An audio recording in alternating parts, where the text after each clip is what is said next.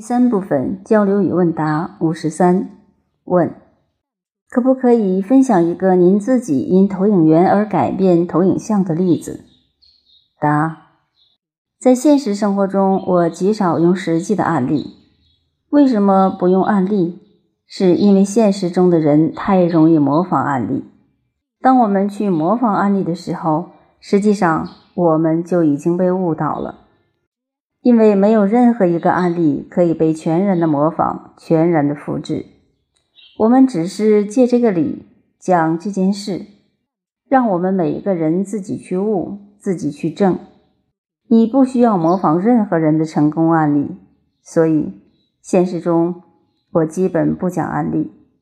如果有人想用他自己的事情来证明什么，那么可以直接的单线的沟通，一对一的沟通。在那个当下，能够感受到彼此能量的共鸣和共振，而产生一种当下的彼此的唤醒，这件事情有意义。而在现在这个状态中去讲一个案例的话，有可能会误导各种人，因为每个人看一个案例的角度不一样。